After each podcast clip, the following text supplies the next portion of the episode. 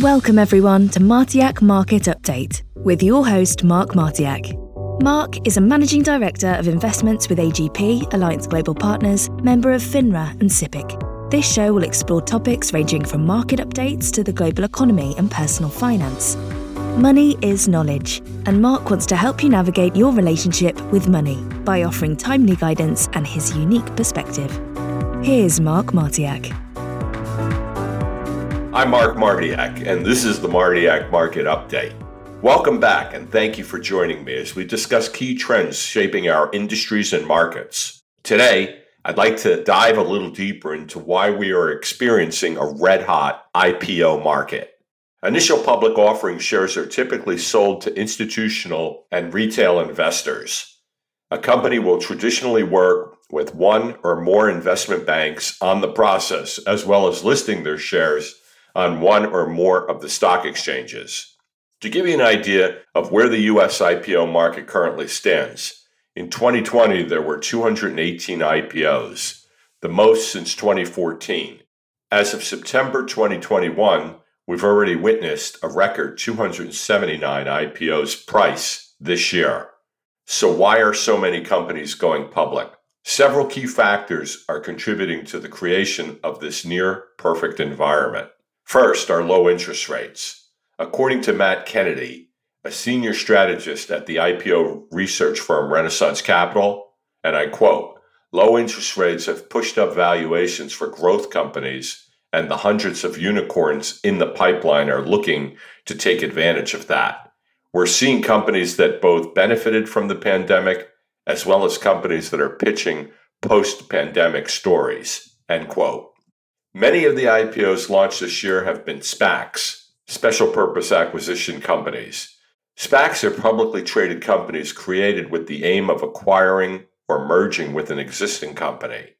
SPACs have become popular alternatives to traditional IPOs in part because companies combining with them can typically make business projections. Several factors are responsible for the recent boost in shares after a SPAC deal closes. Large investor withdrawals reduce the number of shares available to trade which is known as a stock's float. That scarcity means it doesn't take much to swing the stock. Companies that go public via SPACs are also popular targets for short sellers who wager on stock price declines, a trend that attracts day traders hoping to squeeze the professionals by bidding up the shares. The stock market continues to reach all time highs, and there is significant liquidity in the markets. This has been driven by a combination of government stimulus programs over the past year, strong corporate earnings, and a flush of venture capital cash. Third, the pandemic has accelerated the digital transformation process for companies. To remain competitive and support a dynamic workforce, companies need to adopt new technologies.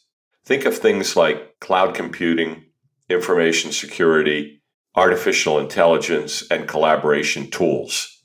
This push has resulted in an extremely active technology sector IPO market.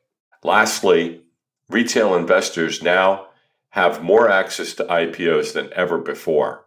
Traditionally, IPOs have been accessible to employees and institutional investors. However, online brokerages like Robinhood are providing retail investors with access to own a piece of their favorite company. Younger investors are also entering the market looking for high growth opportunities like IPOs. If you want to get involved in purchasing shares of a company that is going public, I have some advice. Be cautious. For every high profile IPO that may double on its first day, there are countless new stocks that will disappoint. It's also hard to know which IPOs will succeed. Many tend to be newer companies with a shorter track record and unproven leadership. Pay attention to the warning signs. The more uncertain the outlook, the riskier and more volatile the stock tends to be. You can afford to be choosy. With so many companies going public, you have the luxury of doing research and speaking with professionals to determine which companies to invest in that will best match your investment strategy. If you are unable to get the shares you want at the offering price, avoid purchasing stock on its first day of trading. Wait and see if the company performs at its next earnings announcement. And if you still feel strongly about the company, wait to buy the stock on a dip. We'll likely see the IPO momentum continue for the remainder of this year, driven by sectors like technology and healthcare that have been resilient throughout the pandemic. The strong IPO market we're currently experiencing is a good indication the economy is recovering from the pandemic. However, it's still a good idea to be cautious. We are not out of the woods as it relates to the pandemic, and anyone like me who has been investing in the market for decades knows a hot IPO market can dry up in an instant.